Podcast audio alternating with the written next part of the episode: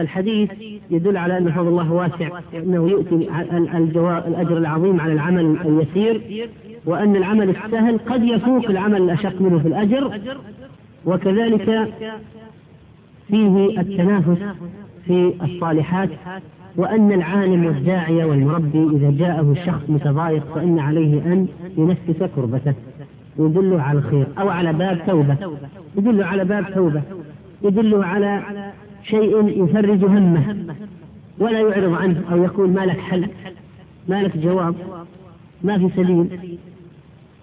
عليه أن يجد له الحل. هكذا فعل النبي صلى الله عليه وسلم مع هؤلاء الصحابة. طيب بالنسبة للصدقات الأخرى المذكورة في هذا الحديث التسبيح والتكبير والتحميد والتهليل والأمر بالمعروف والنهي عن المنكر والنكاح.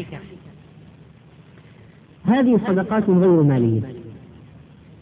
وإذا تأملنا في الصدقات غير المالية الموجودة طبعا أول كلمة صدقة بالنسبة لكلمة صدقة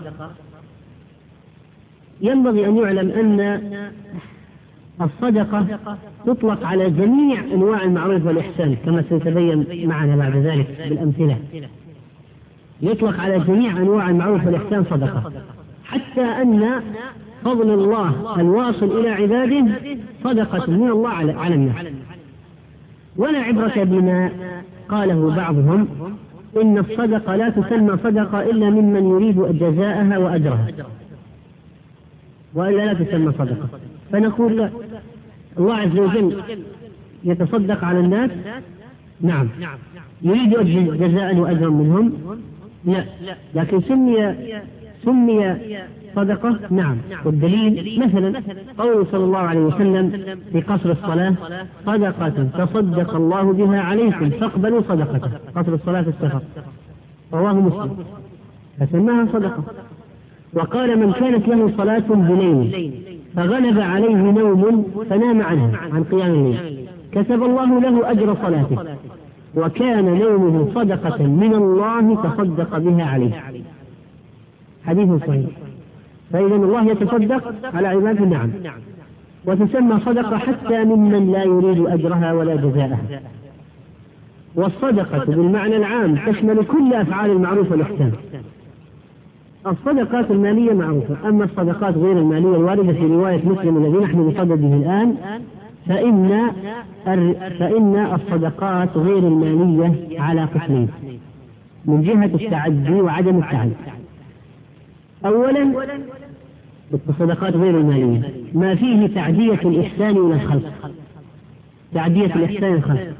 النفع متعدي ليس نفعها قاصرا على القائم بهذه الصدقة وإنما متعد إلى غيره. ومن الصدقات ما يكون نفعه مقتصرا على من قام به لا يتعداه إلى غيره يعني مباشرة فيما يظهر. وهذا ما نفعه قاصر على فاعله النوع الثاني. النوع الأول ما كان نفعه متعديا فاعله إلى غيره. الصدقة التي نفعها متعد من جهة العموم قد تكون أفضل لأن نفعها أشمل. لكن من جهة الأفراد لا قد لا يكون هذا مضطردا فأنت لو نظرت مثلا في الصدقات المتعدية مثل وهذا الحديث مهم للداعية يعني مهم للدعاة الله سبحانه وتعالى أن يعلموا فضل ما يقومون به وأهمية ما يقومون به. لأن الداعي ماذا يفعل؟ يعلم ويدل على الخير ويأمر بالمعروف وينهى عن المنكر. وهذه صدقات متعدية. أثرها متعدد وفضلها عظيم عند الله. فينبغي أن يقدر قدر ما هو فيه من البر وأن يستمر على ذلك وأن يكون بأمر الدعوة. ما دام أن هذا العمل نافع للناس وأجره عظيم لأنه متعدي ويصل نفعه إلى الآخرين بل ربما يصل إلى أقطار الأرض. ربما يقوم إنسان بعمل مثلا نفرض أنه كتب شيئا يتعلق بأذكار ورتبه بطريقة معينة سهلة ويفهمها العام من الناس. فطبعت وصورت ووزعت ووصلت إلى أرجاء الأرض. فهذا العمل الذي قصد به نفع المسلمين وإطلاعهم على شيء على هذا كم يكون له به من الأجر؟ عندما يصل إلى هؤلاء الناس فيعملون به. ويكون ثابتا في السنة قائما على العلم وعلى وعلى شرح الكلام فهم العلماء. ويكون هذا هذا باب عظيم من أبواب الأجر. تأمل كذلك قضية تعليم العلم إقراء القرآن إزالة الأذى عن الطريق السعي في نفع الناس الشفاعة الحسنة.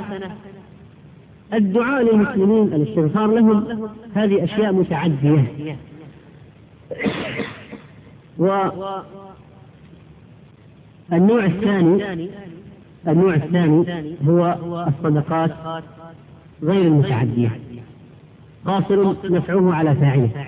مثل التكبير والتسبيح والتهليل والاستغفار المشي إلى المساجد فهذه الأشياء نفعها مقتصر على من قام بها وأجرها عظيم. لا يمكن التهاون بها وأن سن هذه ما دامت أنها لا تتعدى فإنه ليست مهمة. لا لأن الإنسان يقسو قلبه. لا يجري صدأ القلب إلا ذكر الله عز وجل. فإذا ذكر الله هنا ثم لاحظ الأجور. المتأمل في الأجر يعرف قيمة العمل. في حديث الصحيحين قال النبي صلى الله عليه وسلم من قال لا إله إلا الله وحده لا شريك له له الملك وله الحمد وهو على وله الحمد يحيي ويميت وهو على كل شيء قدير. في يوم مئة مرة كانت له عدل عشر رقاب وكتبت له مئة حسنة ومحيت عنه مئة سيئة وكانت له حزنا من الشيطان يومه ذلك حتى ينسي ولم يأتي أحد بأفضل مما جاء به إلا أحد عمل أكثر من ذلك. إلا أحد عمل أكثر من ذلك. فتأمل هذا الأمر صدقة مقتصر نفعها على من قام بها. لكن تأمل في الأجر تعرف أن الأجر عظيم جدا الأجر عظيم جدا. والصدقات غير المالية مهم عرضها بالنسبة للناس الذين ليس عندهم أموال لأن تيسر له سبيل الخير وفعل الخير وحتى الذين عندهم أموال قد لا يتصدقون دائما. وقد جمعت من الأحاديث الصحيحة ما رأيته أو ما تيسر من الصدقات. مما نص في الحديث على أنه صدقة غير مالية. صدقة وتدخل فيها الصدقة المالية أيضا مثل النفقة على الأهل وأسردها لكم الآن. ويكون هناك في, في هذا نقاش في هل التعدي وعدم التعدي. الكلمة الطيبة هذه صدقة. هل هي لازمة ولا متعدية؟ ها؟ قد تكون إذا إذا قالها سبحان الله كلمة طيبة وقد تكون متعدية إذا كانت مثل جزاك الله خيرا أو كلمة طيبة قال لآخر. قد تكون وقد تكون. طيب. عون الرجل أخاه على الشيء. متعد الشربة من الماء يسقيها. متعد إماطة الأذى عن الطريق. ها؟ متعد الإنفاق على الأهل وهو يحتسبها. متعد كل قرض صدقة. متعد المنفع المنفق على الخيل في سبيل الله.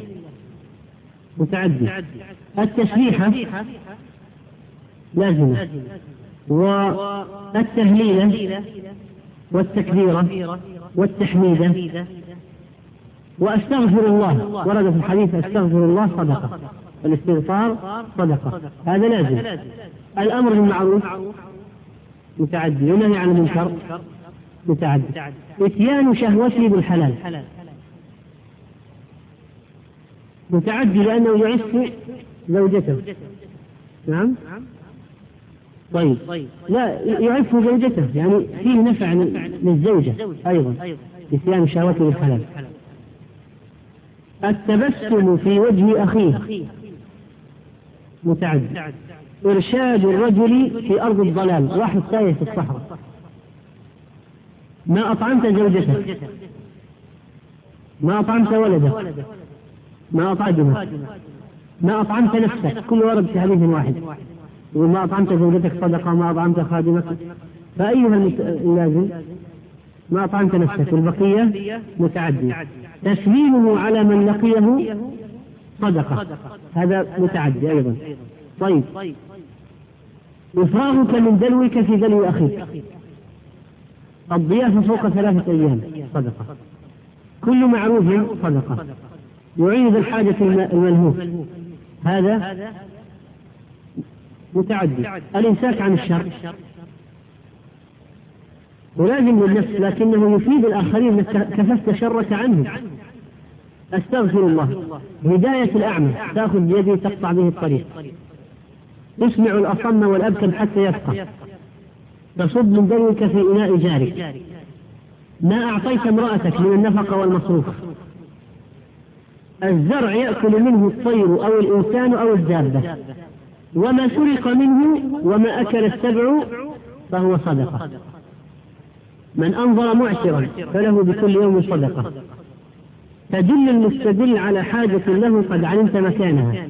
متعدي صدقة. تسعى بشدة ساقيك إلى اللهفان المستغيث. صدقة.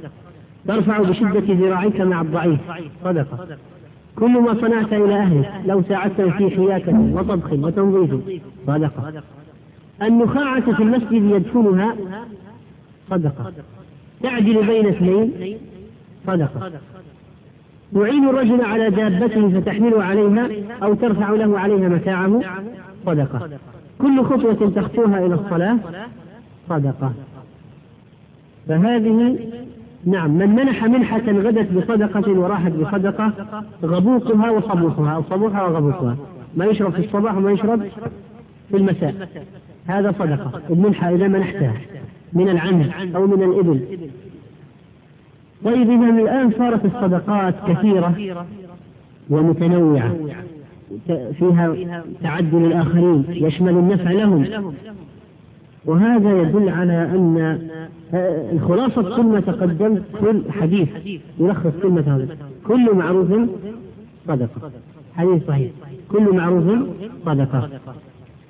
باقي مسألة مسألة أخيرة وهي هل الأشياء التي لا ينوي فيها الإنسان العبادة صدق يؤجر عليها ولا لا؟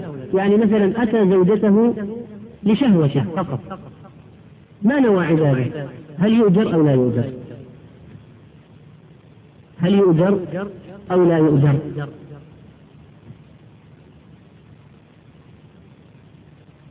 قال ابن رجب رحمه الله ظاهر السياق. هذا الحديث حسن هذا الصحيح رواه أحمد رحمه الله عن أبي ذر.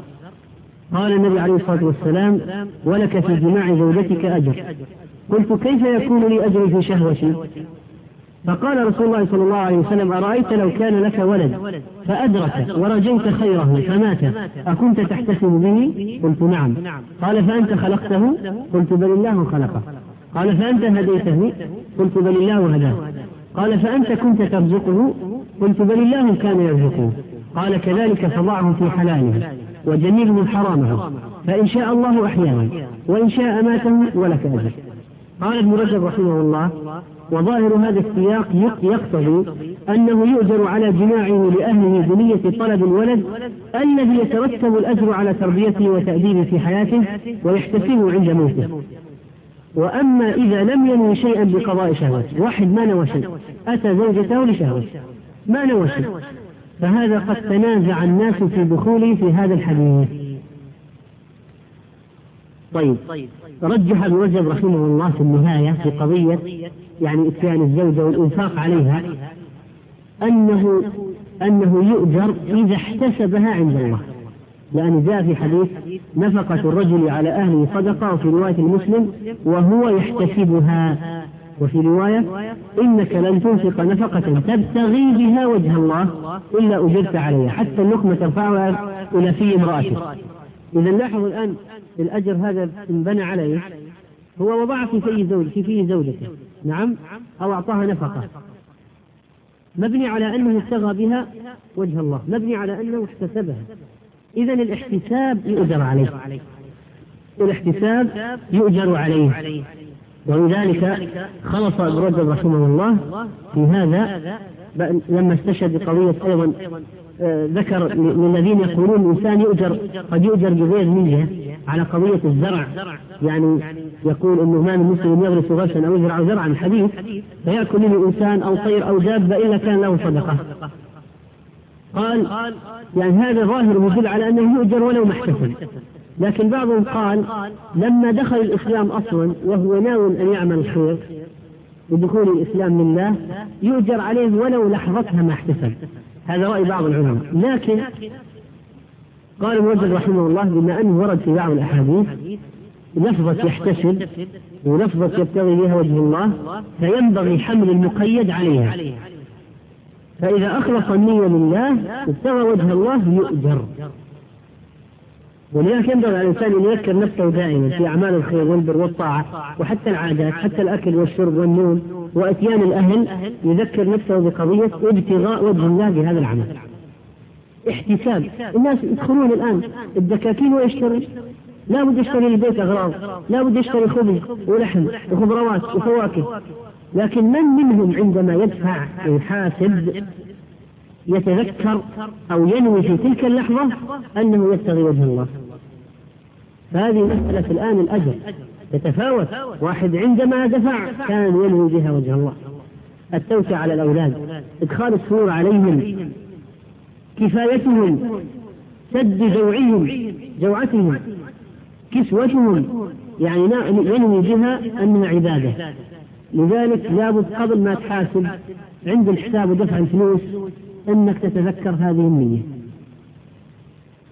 وهذا خاتمة شرح الحديث الخامس والعشرين. والله تعالى أعلم. وصلى الله على نبينا محمد. الحمد لله رب العالمين. صلى الله وسلم وبارك على نبينا محمد وعلى آله وصحبه أجمعين. وبعد.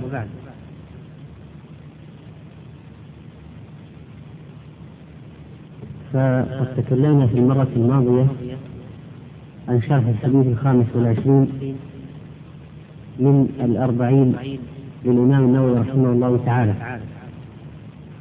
وهو حديث أبي ذر رضي الله عنه أن ناسا من أصحاب رسول الله صلى الله عليه وسلم قالوا النبي صلى الله عليه وسلم يا رسول الله ذهب أهل الدثور بالأجور ما معنى الدثر؟ ما معنى الدثر؟ المال الكثير طيب. وفي قوله صلى الله عليه وسلم أفلا أعلمكم شيئا تدركون به من قد سبقكم وتسبقون به من بعدكم؟ كيف نجمع بين دلالة هذا العمل على شيء يلحقون به وقولها أيضا أنهم يسبقون به؟ نعم. أن السبق يتضمن الإدراك والنفوذ ثم التعدي والمجاوزة. طيب. نعم.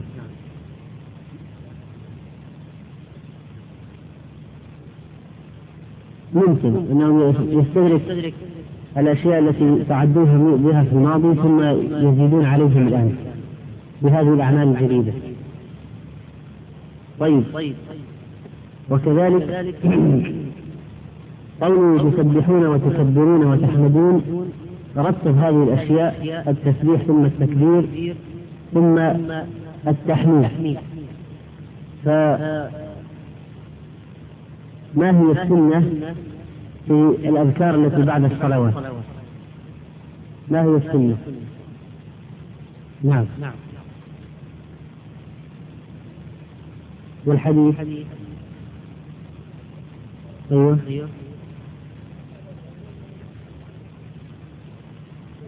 لا يشترط أن يكون العطف بالواو يدل على التركيب. خصوصا أنه قد ورد في السنة العملية أحاديث تدل على غير هذا. لكن لو أنه خالف الترتيب فما حكم فعله؟ لو خالف الترتيب المشهور فسبح ثم كبر ثم حمد ففعله صحيح. طيب. بالنسبة للصدقة بغير المال هي على نوعين فما هما هذان النوعان. نعم. لازم ومتعد. أثره مقتصر على فاعله. والمتعدي الذي يتعدى أثره فاعله إلى غيره. هاتوا مثالا على الصدقة غير المالية التي يقتصر نفعها على صاحبها. نعم. الأذكار ويأتي مثالا على صدقة غير مالية يتعدى نفعها صاحبها. نعم. إماضة الأذى عن الطريق. طيب.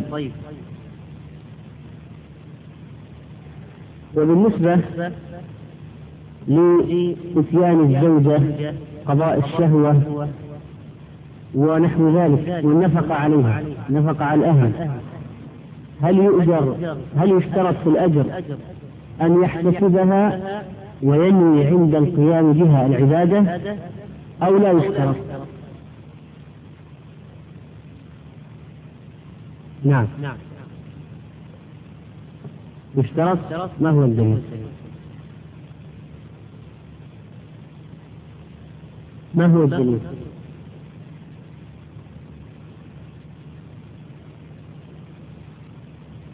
يعني يظاهر النص وفي بضع أحدكم صدقة أنه لا يشترط. لكن مثل ذكرنا المرة الماضية؟ أو ماذا رجح ابن رجب رحمه الله؟ يشترط. والدليل؟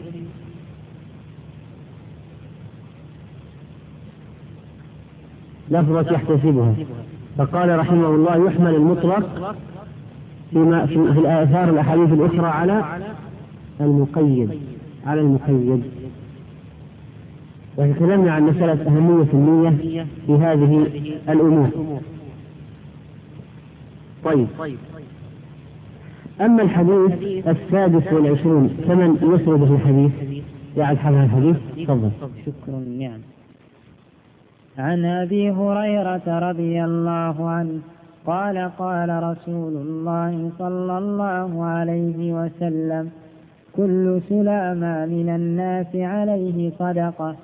كل يوم تطلع فيه الشمس تعدل بين اثنين صدقة وتعين الرجل في دابته فتحمله عليها أو ترفع له عليها متاعه صدقة. والكلمة الطيبة صدقة وبكل خطوة تمشيها إلى الصلاة صدقة. وتميط الأذى عن الطريق صدقة. رواه البخاري ومسلم. هذا الحديث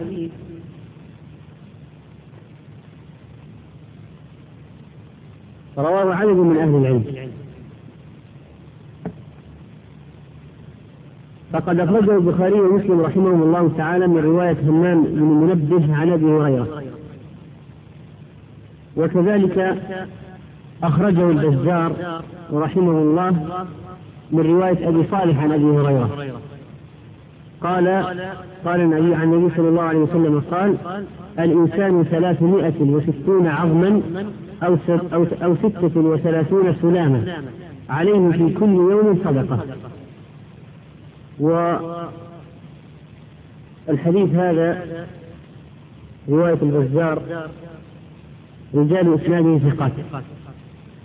وجاء في لفظ عند الطبراني ابن آدم ستون وثلاثمائة نصفا على كل واحد منها في كل يوم صدقة. وهو حديث صحيح. وكذلك أخرج هذا الحديث الإمام مسلم رحمه الله عن عائشة عن النبي صلى الله عليه وسلم قال خلق ابن آدم على ستين وثلاثمائة مص فمن ذكر الله وحمد الله وهلل الله الحديث قال عدد تلك الستين والثلاثمائة السلامة أمسى من يومه وقد زحزح نفسه عن النار. وكذلك روى أحمد وأبو داود بلفظ في الإنسان ستون وثلاثمائة مفصل فعليه أن يتصدق عن كل مفصل منها صدقة. وأخرجه كذلك الإمام مسلم رحمه الله بلفظ يصبح على كل سلامة من أحدكم صدقة الحديث. وفي الصحيحين بلفظ عن عن, عن أبي موسى بلفظ عن النبي صلى الله عليه وسلم على كل مسلم صدقة. هذه بعض روايات هذا الحديث. وقوله عليه الصلاة والسلام على كل سلامه من الناس صدقة. ما معنى السلامة؟ السلامة قال أبو عبيد السلامة هي عظم يكون في سلسل البعير قال فكأن معنى الحديث على كل عظم من عظام ابن آدم صدقة. فالسلامة اسم لبعض العظام الصغار التي تكون في الإبل. هذه السلامة. ثم عبر بها انتقل التعبير من عظام الإبل إلى عظام الآدم. فمعنى الحديث بناء على هذا على كل عظم من عظام ابن آدم صدقة. لما قال على كل سلامة السلامة العظم. على كل سلامة على كل عظم من عظام ابن آدم صدقة. وهذا يشمل عظام الجسد كله. وإن كانت السلامة تستخدم في التعبير عن عظام الأطراف اليدين والرجلين لكن تشمل عظام الجسد كله. يقصد عظام الجسد كله. طيب. ماذا يقول الأطباء؟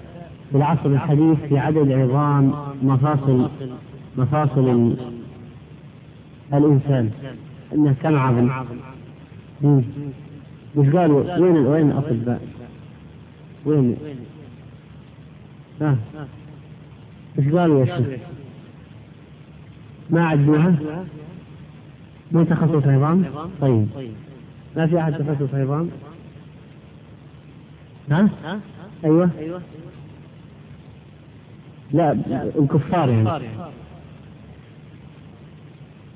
ما في عدد دقيق. يعني تقريبا 360 طيب نحن إذا أصبنا الحق يقينا وهم لا زالوا في الظلم. هم لا زالوا يعني لم لم يتوصلوا العدل نحن عندنا هذا. هي 360 نصا بالضبط. طبعا بعض بعض الأطباء قالوا إنها أقل أنها يعني بعضهم قال 250 وبعض قال 265 هذه قالوا الظاهرة التي يمكن عدها يعني يمكن أنك تلمسها مثلا تعدها وتمشي عليها حتى ت... لكن قالوا هناك عظام صغار قد لا تراها أو لا تحس بها.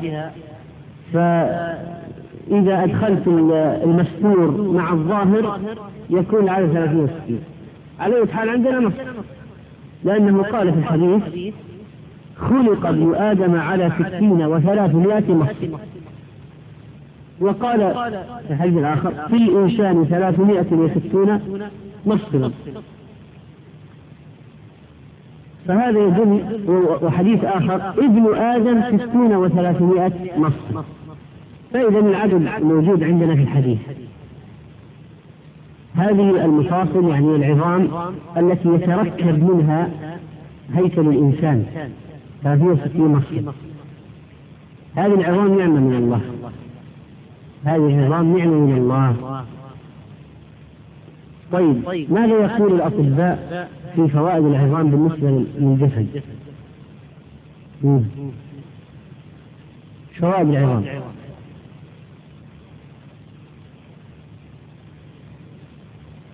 الحركة. يعني لا يستطيع لولا أن عنده هذه المفاصل ما يستطيع أن يتحرك بهذه الدقة. شوفوا يلتقط الأشياء. يعني فقط لو تأمل حركة الأصابع ودقة الحركة والمرونة الموجودة فيها هذا كله بسبب وجود هذه المفاصل. وكذلك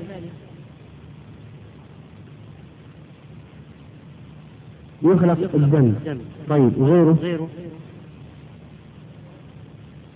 تكوين الخلقة والهيئة وهذا المنظر الجميل لقد خلقنا الإنسان في أحسن تقويم فالذي يقيم الجسد ويظهره بهذا التشكيل هو العظام التي تحمل هذا الهيكل هذا الهيكل الذي عليه فكسونا العظام لحما فالذي أظهره بهذه القامة وهذا القوام عظامه. نعم. أيوه. تحمي بعض الأعضاء الخطيرة الداخلية مثل القلب. وكذلك الدماغ. الدماغ. لكن تجد أنه تصبح حوادث. ويسلم ناس كثيرون لأن المسألة صارت في كسور. ما نفذت إلى الداخل. والعلماء لما يتكلموا في قضية الشجاج والجراحات يتكلموا في بيدها دية الجرح الغائر والذي يكسر العظم والذي لا يكسر العظم والذي ينفذ إلى الداخل وإلى المخ وإلى فكل واحد له دية. طيب. غير هذا؟ فوائد العظام. يعني هي تابعة الأول في المرونة والحركة يستفاد منها في العبادة يستفاد منها في الدنيا يستفاد منها بالأمور الدنيوية أيوه. يعني إنتاج الأشياء هذه بالتفاصيل شيء عام يعني يكون من أشياء كثيرة. لكن الأشياء الظاهرة التي تظهر للعام والعالم والفلاح وغيرهم. سبعة مواضع هذا يعني هذا السجود يعني السجود يكون على سبعة أعظم كما جاء في الحديث. طيب. على أي حال المقصود منافع العظام كثيرة. فلما صارت هذه العظام نعمة من الله. للإنسان وجب أن يشكر هذه النعم. آه، شكر النعمة على كل مفصل على كل مفصل كل مفصل نعمة. إذا كل مفصل يستوجب شكرا. إذا ينبغي أن يكون ب 360 360 صدقة تكون شكرا لهذه ال 360 مفصل ليكون شاكرا للنعمة. كما قال الله عز وجل يا أيها الإنسان ما غرك بربك الكريم؟ الذي خلقك فسواك فعدلك. في أي صورة ما شاء ركبك. وقال الله سبحانه وتعالى قل هو الذي أنشأكم وجعل لكم السمع والأبصار والأفئدة قليلا ما تشكرون. ألم يجعل له عينين ولسانا وشفتين؟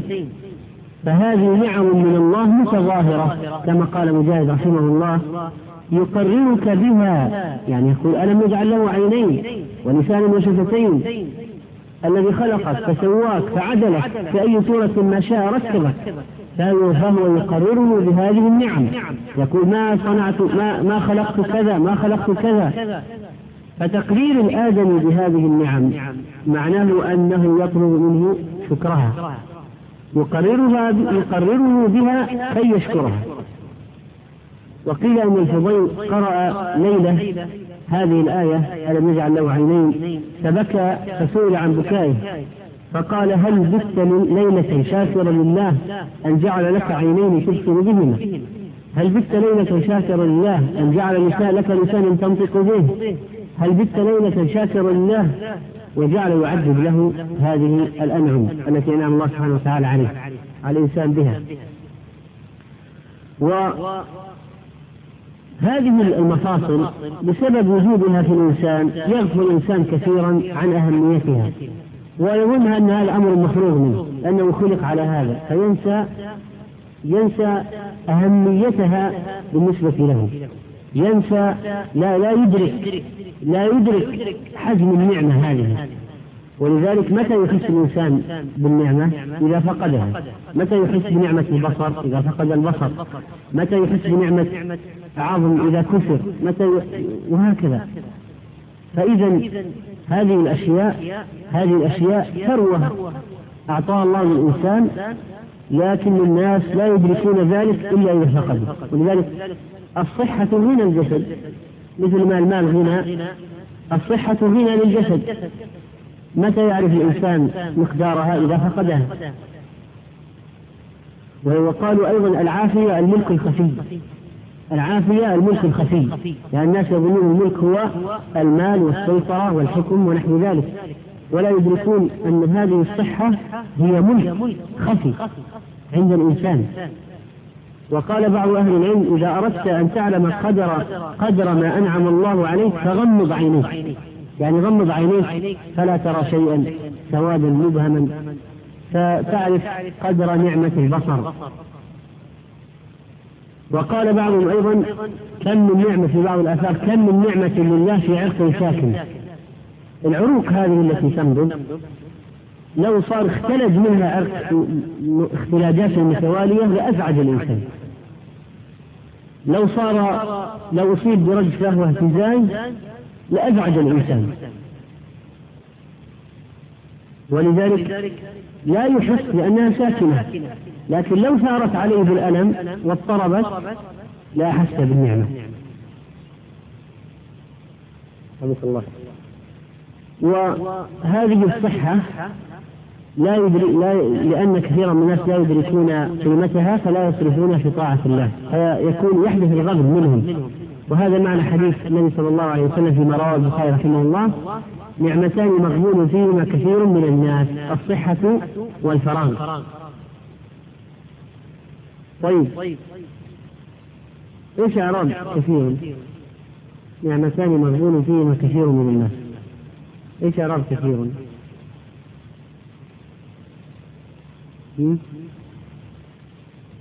مبتدا مؤخر نعمتان مغبون فيهما كثير من الناس ما هو مبتدا نعم وين وين المبتدا؟ وين المبتدا؟ نعمتان طيب إذا هو طيب هناك في الأخير إيش اعراب كثير؟ ها كيف الحين يقول لا نعم. نعم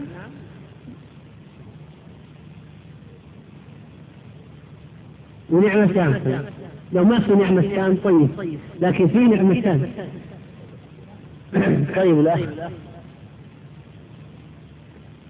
نائب فاعل لاسم المفعول أحسنت. نعمتان مغبون. مغبون هذا اسم مفعول. واسم المفعول يأخذ نائب فاعل. كثير نائب فاعل. طيب. فالصحة والفراغ ينبغي أن تستغل في طاعة الله. ولذلك الإنسان يسأل يوم القيامة عن هذا. يسأل عن علمه عن ماله عن صحته وشبابه وعمره. مد الله فيه. عنده فراغ. ماذا عمل؟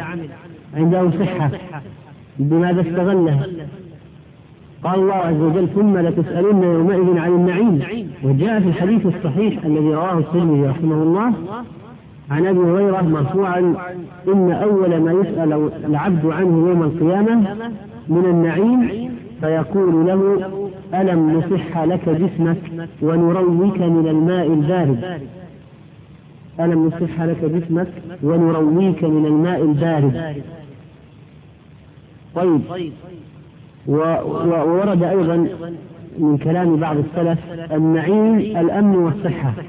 وجاء في حديث ضعيف الأمن والعافية نعمتان مغفورتين كثير الناس عند الطبراني مرفوعا. طيب. قوله ثم لتسألن يومئذ عن النعيم إذا يشمل ما هو هذا النعيم؟ يشمل صحة الأبدان والأسماع والأبصار فالله يسأل العباد في أي شيء يستعملوها وهو أعلم بذلك منهم لكن هذا السؤال يكون عند الحساب كما قال الله عز وجل إن السمع والبصر والفؤاد كل أولئك كان عنه مسؤولا كل أولئك كان عنه مسؤولا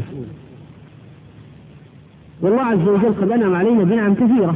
يعني الصحة والفراغ والمفاصل وأشياء كثيرة.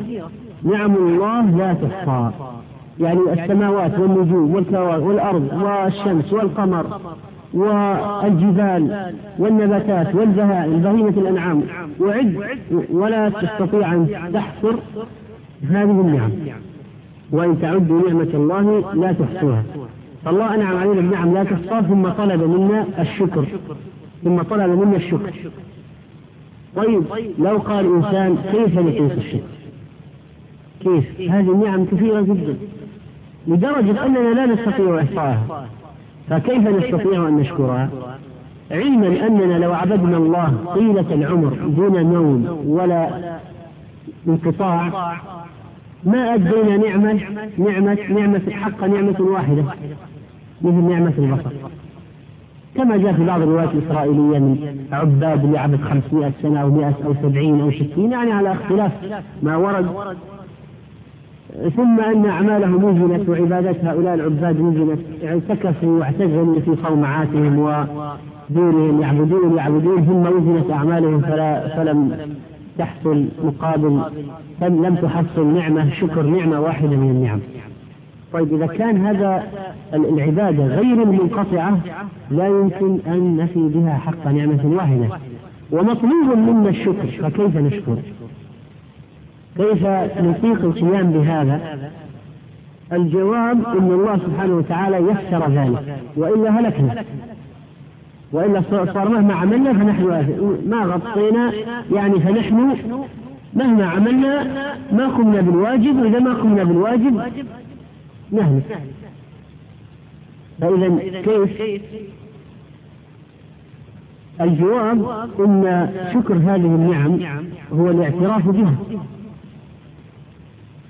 وحمد الله عليها.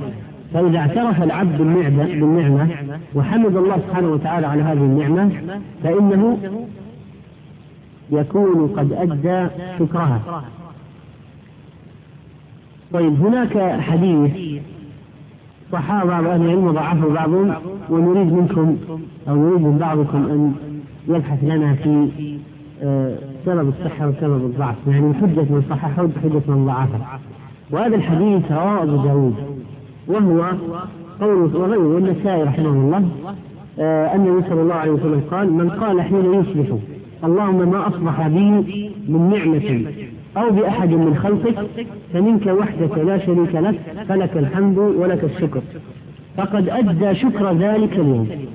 ومن قال حين ينفي أدى شكر ليلته. هذا الحديث صححه بعض أهل العلم وضعفه بعضهم. فمن ينتجب للقيام ببحث في صحة هذا الحديث؟ وما هو الراجح؟ ما هي حجة من صححه؟ وما هي حجة من ضعفه؟ نريد نريد إثنين.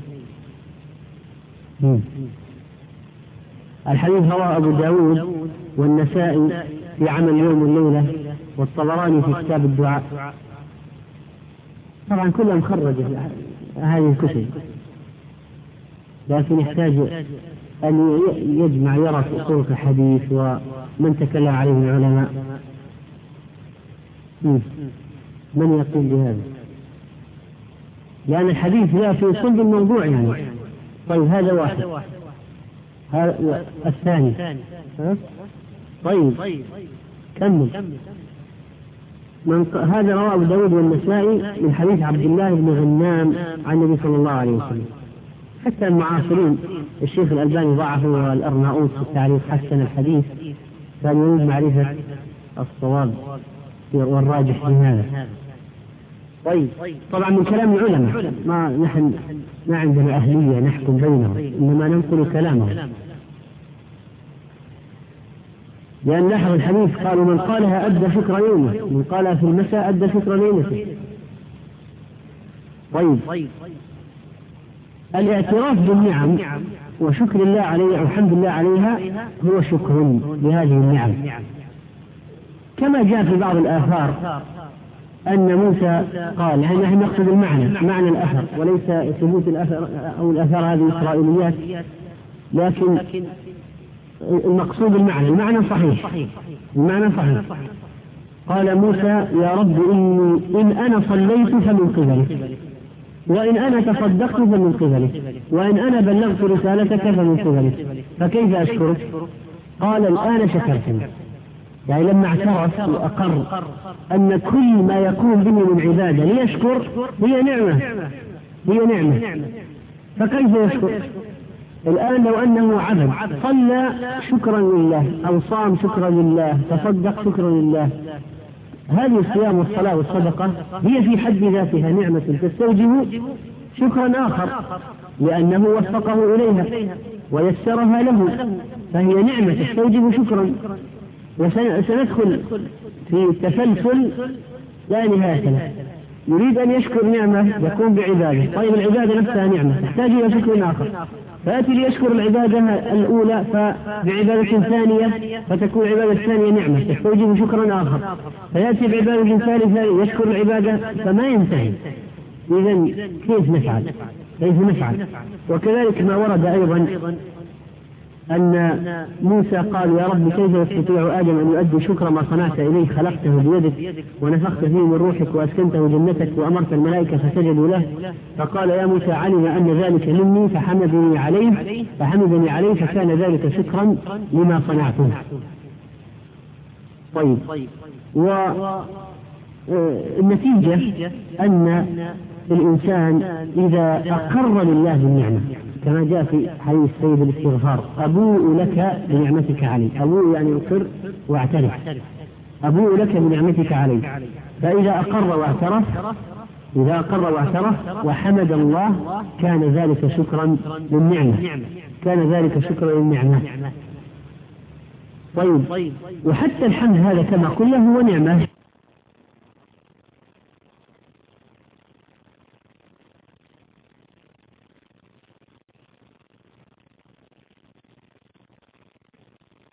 بكر بن عبد الله. ما قال عبد قط الحمد لله مرة إلا وجبت عليه نعمة بقول الحمد لله. فما جزاء تلك النعمة؟ جزاؤها أن يقول الحمد لله. فجاءت نعمة أخرى. فلا تنفد نعماء الله. فينبغي أن يكون الحمد مستمرا حتى يكون قائما بما عليه. وهذا الحمد هذا الحمد نعمة مقابل يقوم بها العبد واجب عليه للنعمة كما جاء عند ابن ماجه بإسناد صحيح من حديث أنس مرفوعا أن النبي عليه الصلاة والسلام قال ما أنعم الله على عبد نعمة؟ فقال الحمد لله إلا كان الذي أعطى أفضل مما أخذ. الحمد لله أفضل من النعمة التي جاءت. الحمد لله أفضل من بصره. الحمد لله أفضل من ماله. الحمد لله أفضل من أولاده أفضل من النعمة. وهذا حديث صحيح. وكذلك كتب عمر بن عبد العزيز لبعض عماله لما قال العامل إني بأرض قد كثرت فيها النعم حتى لقد أشفقت على أهلها من ضعف الشكر. قال عمر إني قد كنت أراك أعلم بالله مما أنت. يعني كنت أظنك أفقه من ذلك. إن الله لم ينعم على عبد النعمة فحمد الله عليها إلا كان حمده أفضل من نعمه. لو كنت لا تعرف ذلك إلا في كتاب الله المنزل. قال الله تعالى ولقد آتينا داود وسليمان علما وقال, وقال الحمد لله الذي فضلنا على كثير من عباده المؤمنين. ولما يدخل أهل الجنة الجنة باقي نعمة أكبر من هذه في الآخرة. يقولون الحمد لله الذي صدقنا وعده. فهم يحمدون الله على هذه النعمة العظيمة. طيب هل الحمد أفضل من النعم أم لا؟ بعض بعض السلف قالوا إن إن الحمد ليس بأفضل من النعمة. قالوا لأن الحمد فعل العبد والنعمة فعل الرب. ولا يمكن أن يكون فعل العبد أفضل من فعل الرب. لكن هذا الكلام مرجوح. لأن الحمد الآن حمد العبد لربه. أليس خلقه الله؟ ها؟ بلى. وما هو الدليل؟ ما هو الدليل؟ والله خلقكم وما تعملون. فإذا وهي وهي نعمة على العبد أيضا. فالكل من الله. الكل من الله. فلا إشكال. لا يقول هذا فعل العبد وهذا فعل الرب. الكل من الله. فإذا الحمد أفضل من النعمة التي يعطيها يعطاها العبد. الحمد أفضل. و ويدل على ذلك حديث قد يعني يكون فاصلا ومنهيا للنزاع في المسألة. وهو حديث رواه الطبراني. وهو حديث حسنه الألباني في صحيح الجامع. آه، قال عن أبي أمامة عن النبي صلى الله عليه وسلم ما أنعم الله تعالى على عبد نعمة فحمد الله عليها إلا كان ذلك الحمد أفضل من تلك النعمة. إلا كان إلا كان ذلك الحمد أفضل من تلك النعمة. هذا نص أن الحمد أفضل من النعمة. في زيادة وإن عظمت ولكنها زيادة ضعيفة. ضعفها الشيخ في ضعيف الجامع طيب. الحديث خمسة خمسة ستة اثنين. لأنه ما ما ذكره ابن رجب في المسألة فيما يظهر مع أن مع أنه داخل في الموضوع. لأنه ساق الخلاف فيناسب أن يذكر أدلة أو الترجيح بالأدلة. لكن على أي حال هو رجح أن الحمد أفضل من النعمة. لأن المقصود بالنعم هنا النعم الدنيوية. يعني لو قال واحد طيب هدايته للإسلام لا وفقه للصلاة يعني هذا أفضل من الصلاة أو كذا فنقول حمله الشيخ ابن رجب رحمه الله على النعم الدنيوية. يعني الحمد لله أفضل من كل النعم الدنيوية إذا أعطاه مالا أو صحة أو أو زوجة أو أولادا أو جاها ونحو ذلك. قال فإن المراد بالنعم النعم الدنيوية كالعافية والرزق والصحة ودفع المكروه ونحو ذلك. والحمد هو من النعم الدينية وكلاهما نعمة من الله. لكن نعمة الله على عبده بهدايته لشكر نعمه بالحمد عليها أفضل من نعمه الدنيوية على عبده. كما قلنا كون العبد يقول الحمد لله هذه نعمة من الله. وفقه إليها. الله وفق العبد أن يقول الحمد لله. ولذلك كل نعمة لا تقرب من الله فهي بلية ليست نعمة صارت نقمة. وينبغي أن تستغل جميع النعم في طاعة الله. فإذا قلنا كيف نشكر الله على النعم؟ وهي كثيرة جدا. أن نعترف له بها. هذا واحد. ثانيا أن نحمده عليها. الحمد يكون باللسان ولا بالأفعال؟ ولا بالجوارح؟ الحمد. طيب الشكر. فرقوا لي بين الحمد والشكر من جهة اللسان والجوارح. نعم. ها؟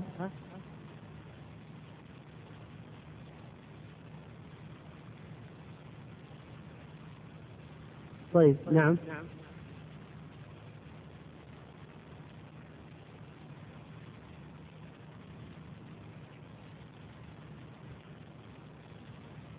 نعم. من جهة الآلة الحمد أخف والشكر أعمى. ولذلك ذكر المسألة ابن القيم رحمه الله. وفصل فيها في عدة أو عدة الصابرين وذخيرة الشاكرين. ف وذكر الفرق بين الحمد والشكر. فالآن بالنسبة للنعم قلنا نقر بها ونحمده عليها نقول الحمد لله الحمد لله تقال بأي شيء باللسان. ونشكره على ذلك بأن نستخدم تلك النعم في طاعته ومرضاته. فنكون قد قمنا بشكر النعمة. يعني قمنا بالشكر في حدود طاقتنا ولا هو حتى من, جهة يعني إذا أردت أن تزن الأمور ما يمكن أن نؤدي شيء ما يمكن. مهما عملنا نعمة إذا تحتاج شكر جديد وهكذا ندخل ما يمكن أن ننتهي. فلكن من جهة ما نحن مطالبين به لأن الله لا يكلف نفسا إلا وسعها والله رؤوف بعباده. إذا أقر بالنعمة وحمد عليها وقام بفعل أفعال الجوارح استغل النعم في طاعة الله فإنه يكون قد شكر. طيب. والله سبحانه وتعالى يحب من العبد أن يأكل الأكل فيحمده عليه ويشرب الشرب فيحمده عليه.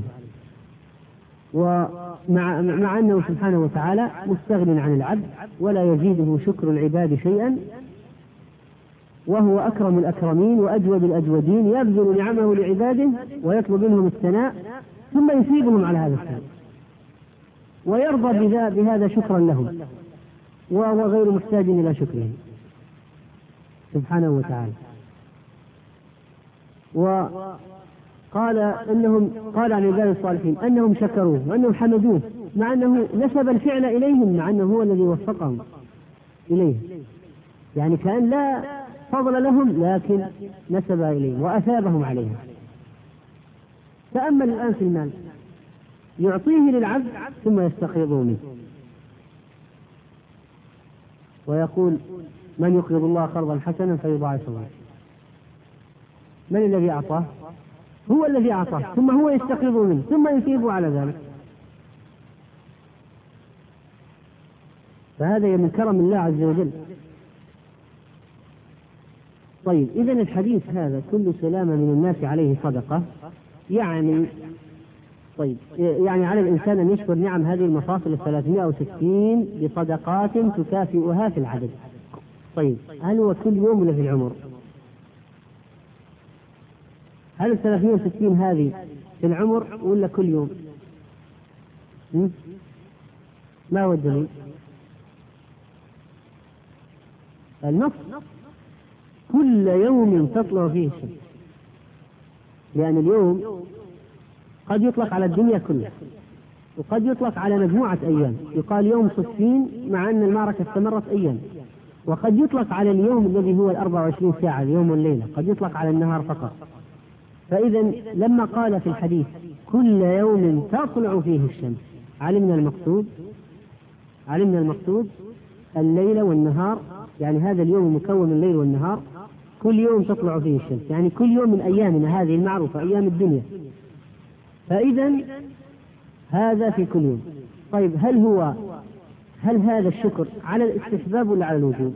هل يستحب للعبد أن يعني يقوم ب 360 عمل؟ على هل الشكر على هذه المفاصل يوميا واجب أو مستحب؟ ماذا يدل عليه ظاهر الحديث ظاهر النص؟ طيب يدل عليه وش يدل عليه ظاهر الحديث؟ استحباب؟ ها؟ وجوب؟ لاحظ النص على كل يوم على كل سلامة من أحدكم على كل سلامة من أحدكم يفيد الوجوب نعم يفيد الوجوب ولذلك الحديث هذا يعني له وزن صورة ينبغي أن ينتبه إليه لأنه لأنه فيه وجوب شكر هذه المفاصل يوميا على كل سلامة صدقة. على كل سلامة صدقة. في كل يوم تطلع فيه الشمس طيب الآن هنا الإنسان يعني يقع في شيء من الحرج لأنه تصور 360 360 صدقة يوميا يحتاج أن يعمل 360 صدقة يوميا. ثم ضرب لنا أمثلة بهذه الصدقات. يعني إعانة رجل وإغاثة ملهوف والكلمة الطيبة ونحو ذلك. يحتاج يعمل 360 هنا نبه ابن رجب رحمه الله في شرح الحديث إلى مسألة قال ظاهر الحديث يدل على أن هذا الشكر بهذه الصدقة واجب على المسلم كل يوم ولكن الشكر على درجتين الدرجة الأولى فعل الواجبات وترك المحرمات. الدرجة الثانية القيام بالمستحبات. فالشكر الواجب هو فعل الواجبات وترك المحرمات. والشكر المستحب القيام بالمستحبات. فالأول لا بد منه هذا واجب. ويعتبر شكرا للنعم لأنك إذا فعلت الواجبات انتهيت عن المحرمات معناها أنك استعملت هذه الأشياء في أي شيء؟ في الطاعة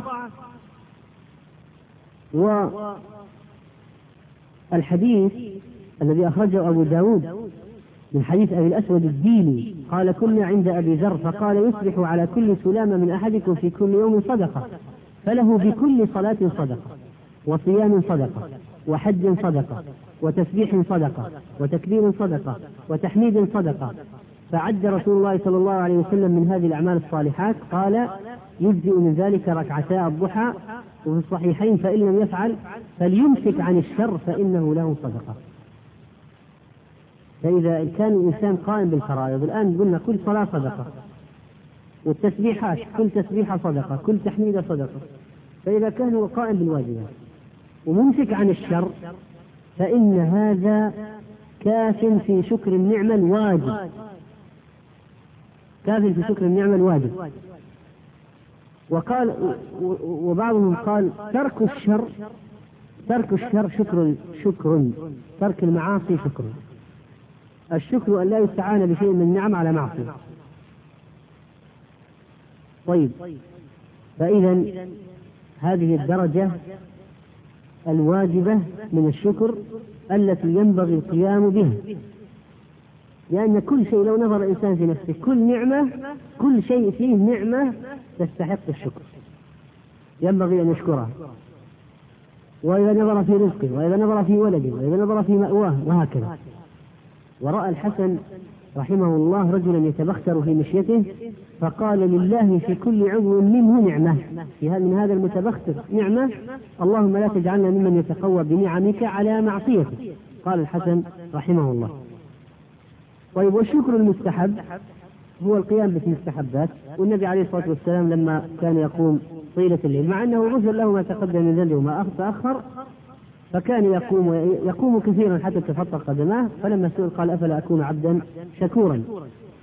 وقال الله عز وجل اعملوا آل داود شكرا. قيل إنه ما كان تأتي عليهم ساعة من ليل أو نهار إلا وفي واحد من آل داود قائم لله بالصلاة. مثل ما قيل أيضا عن أبي هريرة و وأخوه أو أمه أنهم كانوا يتناوبون في الليل. يقوم هذا الثلث ينام يقرأ الثاني يقوم ثلث ينام يقرأ الثالث يقوم ثلث. أو هو و ولما ماتت أمه صار يقوم النصف ولما مات بعض السلف صار الثاني والثالث صار هو يقوم كله. وكان قيل أبو هريرة كان هو وأهله وخادمه يقومون الليل يقسمونه بينهم. يقوم هذا وبقي نيام ثم ينام ويوقظ الثاني. فيقوم ثم ينام ويكون الثالث وهكذا. فلا يأتي عليهم ساعة من الليل إلا وفيهم قائم لله. وهذا معنى لطيف وعظيم. يعني لو كان كل بيت هكذا يعني ما يخلو البيت من قائم لله موزعين الليل عليهم الزوج والزوجة والأولاد ونحو ذلك ومن في البيت حتى الخدم. يكون هذا أمر عظيم.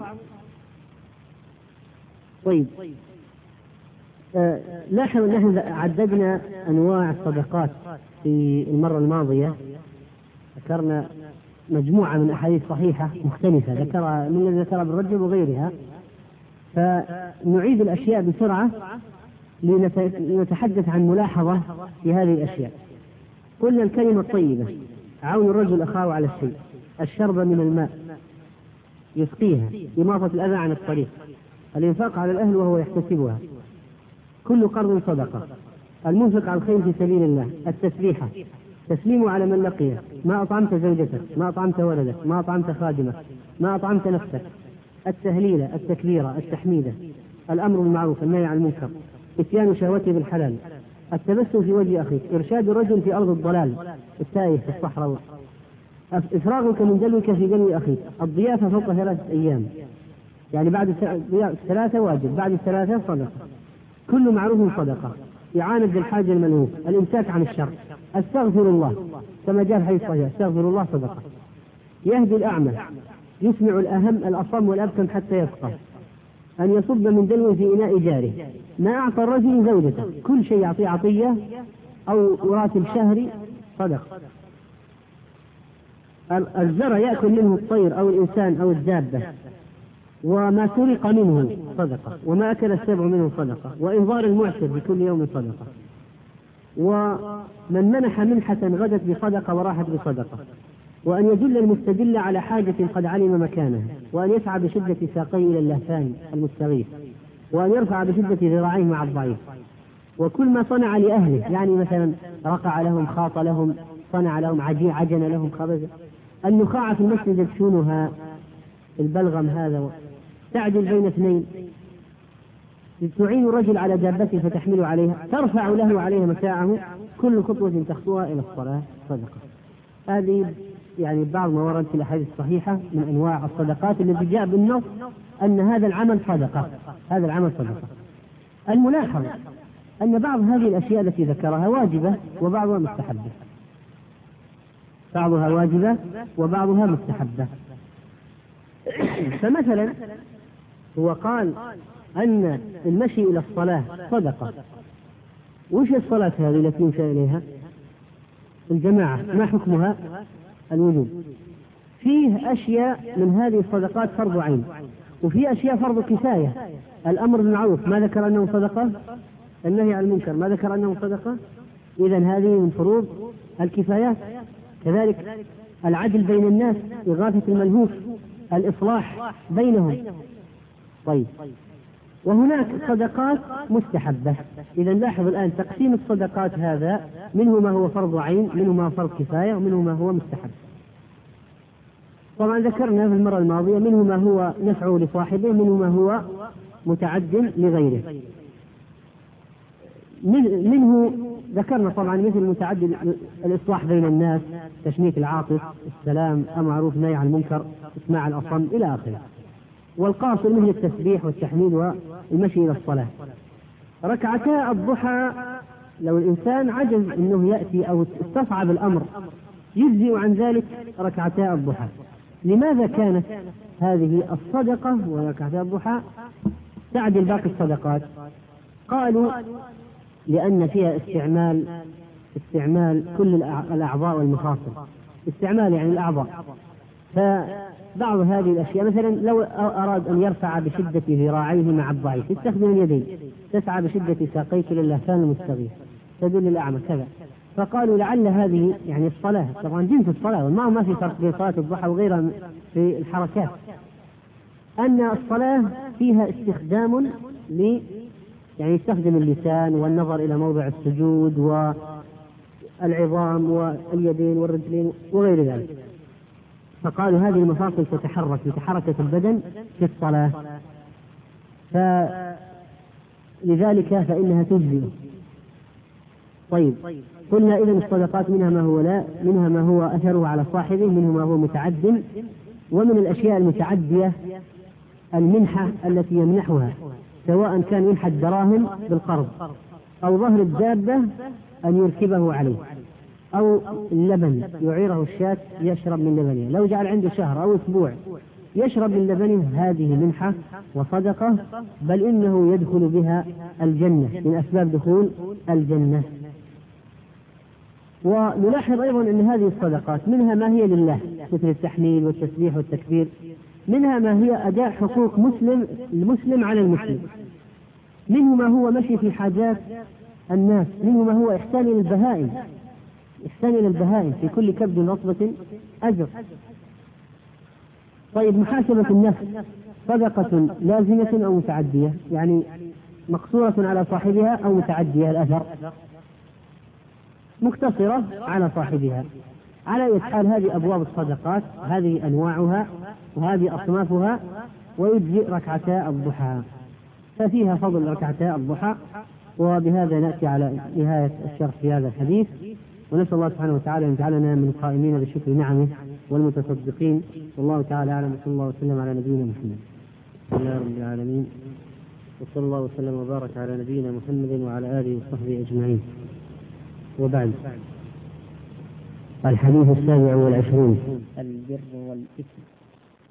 عن النواس بن سمعان رضي الله عنهما عن النبي صلى الله عليه وسلم قال البر حسن الخلق والإثم ما حاك في نفسك وكرهت أن يطلع عليه الناس.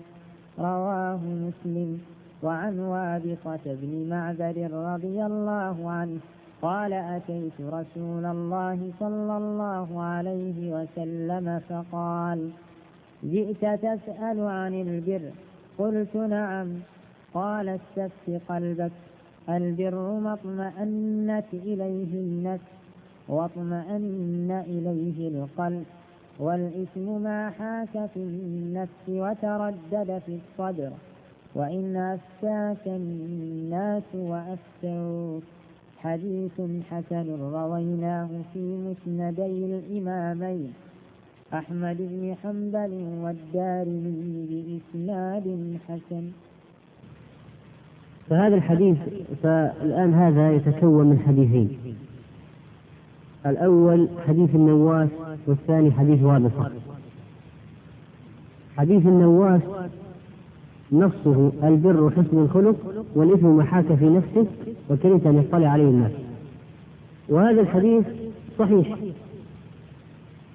وقد خرجه مسلم رحمه الله تعالى. وأما حديث وابصة وهو أتيت رسول الله صلى الله عليه وسلم فقال جئت تسأل عن البر والإثم؟ قلت نعم. قال استفت قلبك. البر ما اطمأنت إليه النفس واطمأن إليه القلب والإثم ما حاك في النفس وتردد في الصدر وإن أفتاك الناس وأفتوك فهذا الحديث معلوم. وقد رواه أحمد رحمه الله تعالى وفي هذا الحديث بلفظ أتيت رسول الله صلى الله عليه وسلم وأنا أريد أن لا أدع شيئا من البر والإثم إلا سألته عنه فقال لي أدنوا يا وابصة فدنوت منه حتى مست ركبتي ركبته فقال يا وابصة أخبرك ما جئت تسأل عنه أو تسألني أو تسألني.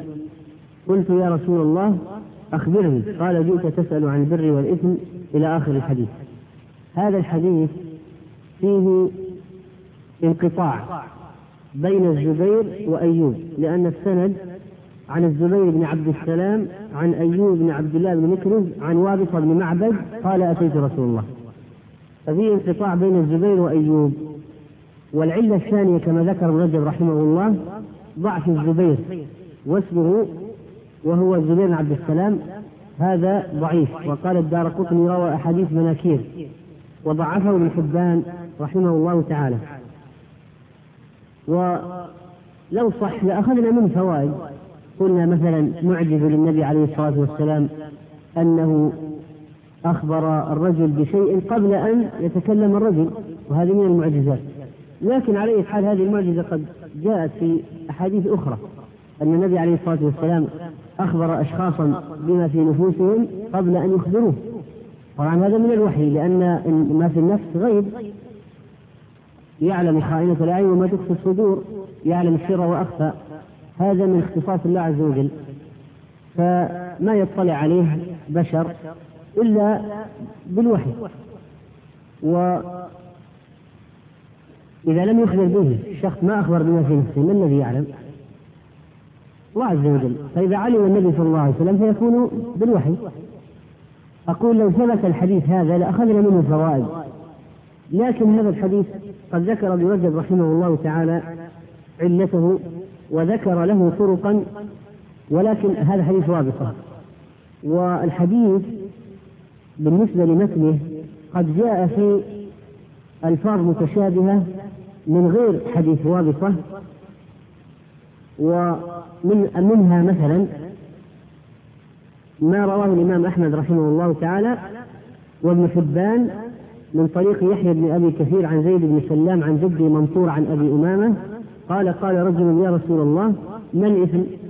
قال إذا حاك في صدرك شيء فدعه قال ابن رجل رحمه الله هذا إسناد جيد على شرط مسلم وكذلك جاء بلفظ إذا حاك في نفسك شيء فدعه. وهذا من هو صحابيه من هو صحابيه أبو أمامة. قال قال رجل يا رسول الله فهذا الحديث إذا حاك في نفسك شيء فدعه. قد روى أحمد بن حبان والحاكم عن أبي أمامة وجاء بلفظ أيضا ما حاك في صدرك فدعه رواه الطبراني عن أبي أمامة. ذكرهما الشيخ الألباني في صحيح الجامع. وكذلك هذا الحديث له طريق أخرى صحيحة وهي ما رواه الإمام أحمد رحمه الله من حديث أبي ثعلب الخشني يقول قلت يا رسول الله أخبرني ما يحل لي وما يحرم علي. فقال البر ما سكنت إليه النفس واطمأن إليه القلب والإثم ما لم تسكن إليه النفس ولم يطمئن إليه القلب وإن أفتاك المفتون. وجود إسناده ابن رجب رحمه الله وذكره أيضا الشيخ الألباني في صحيح الجامع. هذا يدل على الأول البر وحسن الخلق وهنا البر ما سكنت إليه النفس واطمأن إليه القلب. فيتبين أنه ذكر تعريفين للبر. في حديث قال البر حسن الخلق وفي حديث قال البر ما سكنت إليه النفس واطمأن إليه القلب. هذا رواية الإمام أحمد رحمه الله التي ذكرنا أن صحت صحتها. طيب. أما بالنسبة للبر فإن البر له تعريفان في هذين الحديثين. فكيف نجمع بينهما؟ وكيف نبين يتبين معنى البر؟ إذا تتبعنا بعض النصوص الشرعية في البر نجد أن البر يطلق على حسن المعاملة للخلق والإحسان إليهم. هذا معنى. والمعنى الثاني يطلق على جميع الطاعات فله معنى عام وهو جميع الطاعات ومعنى خاص وهو الإحسان إلى الخلق وحسن معاملتهم. فأما بالنسبة لمعاملة الخلق والإحسان إليهم فإنك تجد مثلا بر الوالدين وكثيرا ما يخصص البر به. وهذا المعنى وهو الإحسان إلى الخلق وحسن معاملتهم جمع فيه الأئمة مصنفات مثل كتاب البر والصلة لابن المبارك رحمه الله وغيره. وحتى في كتب الحديث تجد مثلا في صحيح البخاري كتاب البر والصلة. لأن الصحيح مكون من كتب. كتاب الصلاة كتاب الطهارة كتاب الإيمان كتاب العلم كتاب البر والصلة. وكذلك في جامع الترمذي كتاب البر والصلة. فهذا يتضمن إذا معنى حسن الخلق حسن الخلق مع الناس الإحسان إلى الناس الصلة الحسنة ونحو ذلك. ومن الإحسان إلى الخلق الذي جاء بمعناه البر في بعض النصوص الشرعية ما ورد في الحج فمنه قوله صلى الله عليه وسلم الحج المبرور ليس له جزاء إلا الجنة لما سئل عن بر الحج في الحديث الصحيح الآخر قال إطعام الطعام وطيب الكلام فإذا ما هو بر الحج؟ إطعام الطعام وطيب الكلام على أي شيء تدور يدور إطعام الطعام وطيب الكلام؟ على الإحسان إلى الخلق وحسن التعامل معهم. وجاء أيضا في كلمة لطيفة لابن عمر رضي الله عنهما قال البر شيء هين وجه طليق وكلام لين. البر شيء هين وجه طليق وكلام لين. طيب وقد يقترن البر في بعض النصوص بالتقوى كما في قوله تعالى وتعاونوا على البر والتقوى. فكيف فما هو الفرق بين البر والتقوى؟ قلنا البر معاملة الخلق بإحسان والتقوى معاملة الله سبحانه وتعالى وتعاونوا على البر والتقوى. فالبر من جهة الخلق والتقوى من جهة الخالق. ولا يخفى عليكم أن كثيرا من النصوص الشرعية آه، من المصطلح الألفاظ الشرعية أحيانا تأتي بمعنى عام إذا لم يكن في النص غيرها. وأحيانا تأتي بمعنى خاص إذا عطفت على غيرها مما هو قريب منها في المعنى. فنحمل هذا على معنى وهذا على معنى إذا اجتمع في سياق واحد. هذا على شيء خاص وهذا على شيء خاص. لكن إذا جاء في نص عام فإنه في نص لم يذكر إلا هو فإنه نحمله على معناه الأعم. كما نقول في مسألة الإيمان والإسلام وغير ذلك. فلما اجتمع البر مع التقوى هنا قلنا يمكن أن يكون البر من جهة معاملة الخلق والتقوى من جهة معاملة الخالق. لكن افرض أنه جاء البر في نص عام. ماذا على ماذا أي شيء نحمله؟ يمكن نحمله على كل شيء. كل الطاعات الظاهرة والباطنة.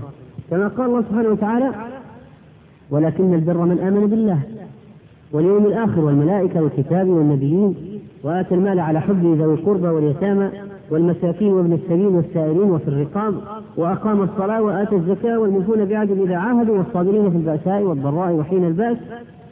إذا ما بقي شيء كله دخل في البر. فإذا بعض الألفاظ الشرعية إذا جاءت في نص لا يوجد إلا هي نحملها على المعنى الأعم. وإذا جاءت مختلفة بغيرها البر والتقوى. مثلا قلنا البر من جهة الخلق والتقوى من جهة الخالق. قد نقول مثلا البر فعل الواجبات والتقوى ترك المحرمات لما اجتمعت البر مع التقوى في نص واحد نجعل لهذا معنى ولهذا معنى. فنقول لعله يراد بالبر والتقوى البر فعل الطاعات والواجبات والتقوى ترك المحرمات والمآثم والمعاصي ونحو ذلك. طيب كما مثلا نقول نفسه تعاونوا على البر والتقوى ولا تعاونوا على والعدوان. فما هو الفرق بين الاثم والعدوان؟ العدوان أليس من الاثم؟ العدوان أليس إثما؟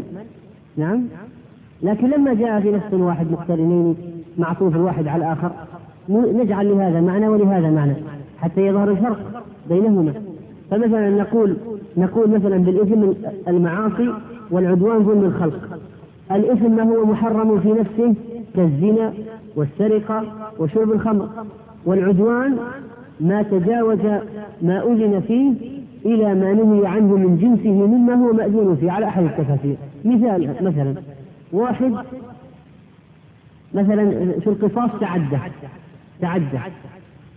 هو القصاص أصله مباح له بالنسبة له لكن لما تعدى صار عدوانا مثلا. مثلا الحد ثمانين جلدة جلدناه مئتي جلدة هذا عدوان. فإذا هكذا فرقوا بين الإثم والعدوان فهي القضية في تعريف هذه الألفاظ. والمسألة واسعة ليس فيها حرج ودقة يجب التزامها. هذه مسائل آراء للعلماء في تعريف الألفاظ. قد يختلفون فيها من باب اختلاف وجهات النظر والرأي وإعمال الفكر في تقريب المعاني هذه الألفاظ. طيب فإذا الخلاصة قلنا البر قد يكون له معنى. خاص وهو إيش؟ الإحسان إلى الخلق والتعامل معهم ومعنى عام وهو كل الطاعات الظاهرة والباطنة كما جاء في هذه الآية التي في سورة البقرة التي في سورة البقرة فهذا يشمل يشمل الطاعات الباطنة والطاعات الظاهرة ما هو ما هي الطاعات الباطنة؟ في سورة البقرة في آية البقرة هذه ما هي الطاعات الباطنة؟ الإيمان هذه طاعات باطنة الإيمان بالله وملائكته وكتبه ورسله. طيب والطاعات الظاهرة. من هذه الآية التي فيها ليس البر ولكن البر من اتقى ولكن البر من آمن بالله واليوم الآخر. هذه ما هي أمثلة الطاعات الظاهرة فيها؟ الصلاة الإنفاق والوفاء بالعهد الصبر على القدر الأقدار وهكذا. أين الصبر على الأقدار في الآية؟ صابرين في البأساء والضراء. وفي القتال أيضا الثبات في المعركة وحين البأس عند لقاء العدو. طيب. الآن في حديث النواس. حديث النواس الذي رواه مسلم. قال البر حسن الخلق. نحمله على أي شيء؟ بمعنى الخاص يعني التعامل مع الناس. هل يمكن أن يحمل على المعنى العام؟ في حديث النواس البر حسن الخلق. هل يمكن أن يفهم بالمعنى العام؟ ها؟ يمكن. كيف؟ سهل. الربط سهل. كأن نقول مثلا إن الخلق هو أخلاق الشريعة كلها حسن الخلق. أليس يقول الله عز وجل للنبي عليه الصلاة والسلام واصفا إياه وإنك لعلى خلق عظيم. ها؟ طيب. عائشة ما قالت كان خلقه القرآن؟ فما هو خلقه؟ كيف يتخلق بالقرآن؟ كيف يكون خلقه القرآن؟ أن يمتثل كل ما أمر به في القرآن ويجتنب كل ما نهي عنه في القرآن صار خلقه القرآن. فإذا قلت الخلق حسن الخلق أن يأتمر ويتأسى بأخلاق الشريعة كلها وخلق القرآن الذي منه الذي يشمل خلق القرآن امتثال كل ما أمر واجتناب كل ما نهي. إذا هنا أدخلنا البر استطعنا أن نجعل معنى البر والمعنى الواسع. يعني قال البر حسن الخلق. ويمكن أن نفهم حسن الخلق التعامل مع الناس ويمكن أن نفهم حسن الخلق أخلاق الشريعة كلها وكان خلقه القرآن. فالذي يتأدب بآداب القرآن ويفعل ما أمر به في القرآن ويجتنب ما نهي عنه في القرآن صار العمل بالقرآن له خلقا. كالجبلة كالطبيعة المغروسة في الإنسان. وهذا لا شك أنه أحسن الأخلاق وأشملها وأشرفها.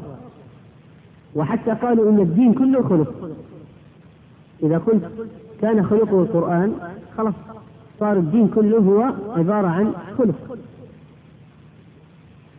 طيب. نأتي إلى العبارة الثانية في حديث النواس. والإثم ما حاك في نفسك وكرهت أن يطلع عليه الناس. الإثم ما حاك في نفسك وكرهت أن يطلع عليه الناس. بالنسبة لهذا المقطع من الحديث قد ورد فيه في موضوعه أحاديث ونصوص أخرى. والإثم ما حاك في نفسك وكرهت أن يطلع عليه الناس. طبعا لاحظ معي هنا أنه جعل للإثم علامتان علامة ظاهرة وعلامة باطنة. فما هي العلامة الظاهرة للإثم وما هي العلامة الباطنة؟ قال كيف يعرف الإثم. يعرف الإثم بطريقتين أو بعلامتين علامة ظاهرة وعلامة باطنة. ما هي العلامة الظاهرة؟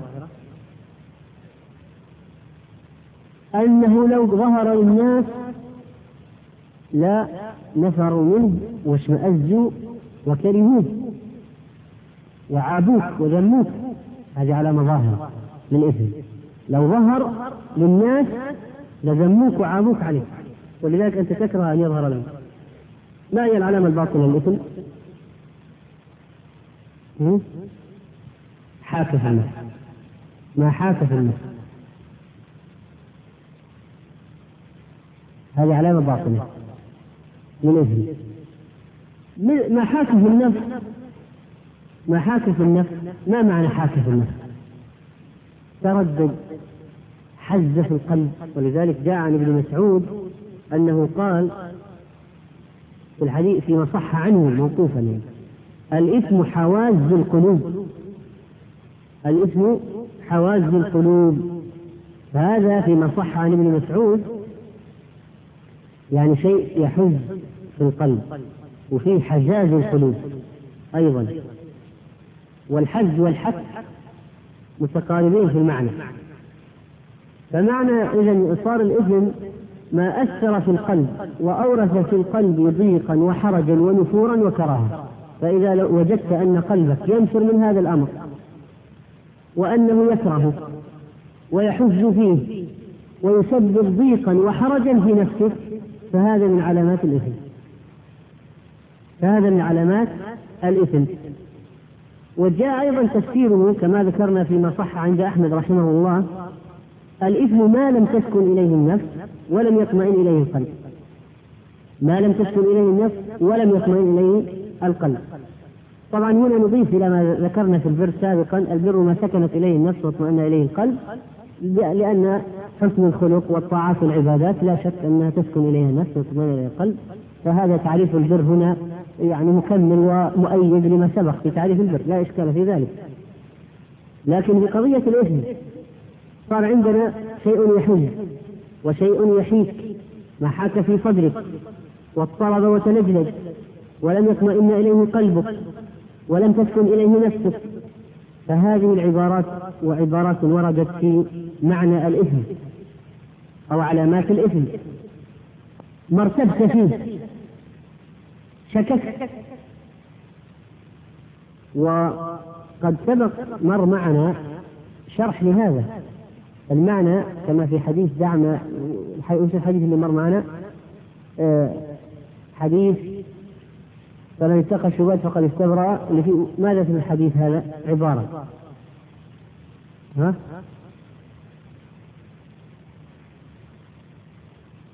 الحلال بين الحرام بين وبينهما أمور مشتبهات.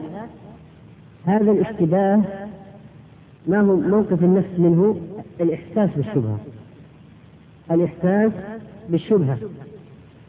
وكذلك فإن هذا الإحساس بالشبهة ما التبس عليك؟ ما التبس عليك؟ ما شككت فيه؟ ما حز في نفسك أو في قلبك أو في صدرك؟ وحاك فيه؟ طيب.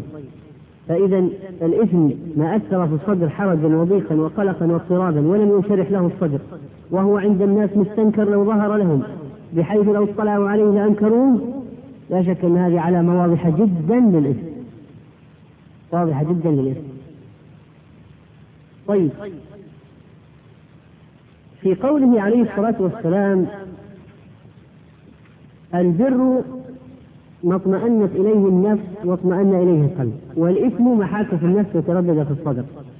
وإذا كان قلنا لو هذا الحديث ضعيف نستغني عنه في حديث أحمد وهو قول عليه الصلاة والسلام البر ما سكنت إليه النفس واطمأن إليه القلب والإثم ما لم تسكن إليه النفس ولم يطمئن إليه القلب. إذا النفس هذه فيها معيار وضابط داخلي وشعور أودعها الله فيه في هذه النفس أودعه الله فيها يدل على البر ويدل على الإثم ويفرق بين الإثم والبر يعني كأن الله جعل أو الله عز وجل جعل في نفس الإنسان فطرة سليمة تميز له بين الإثم والبر. فالإنسان السوي صاحب الفطرة السليمة نفسه تطمئن إلى البر وأعمال الخير وتتلجلج وتضطرب وتقلق وتشعر بالحيرة في مسألة الإثم ويمكن أن يستشهد لهذا بالأحاديث التي فيها ذكر سلامة الفطرة. مثل مثلا قول صلى الله عليه وسلم في الحديث الذي القدسي إني خلقت عبادي حنفاء مسلمين. فأتتهم الشياطين فاجتالتهم عن دينهم فحرمت عليهم ما أحللت لهم وأمرتهم أن يشركوا بي ما لم أنزل به سلطانا. وكذلك حديث كل مولود يولد على الفطرة فأبواه يهودانه وينصرانه ويمجسانه ف وتلا النبي عليه الصلاة والسلام قول الله عز وجل فطرة الله التي فطر الناس عليها لا تبديل لخلق الله. فإذا يمكن أن نقول إن الله سبحانه وتعالى جعل فينا فطر سليمة. إذا ما طمسنا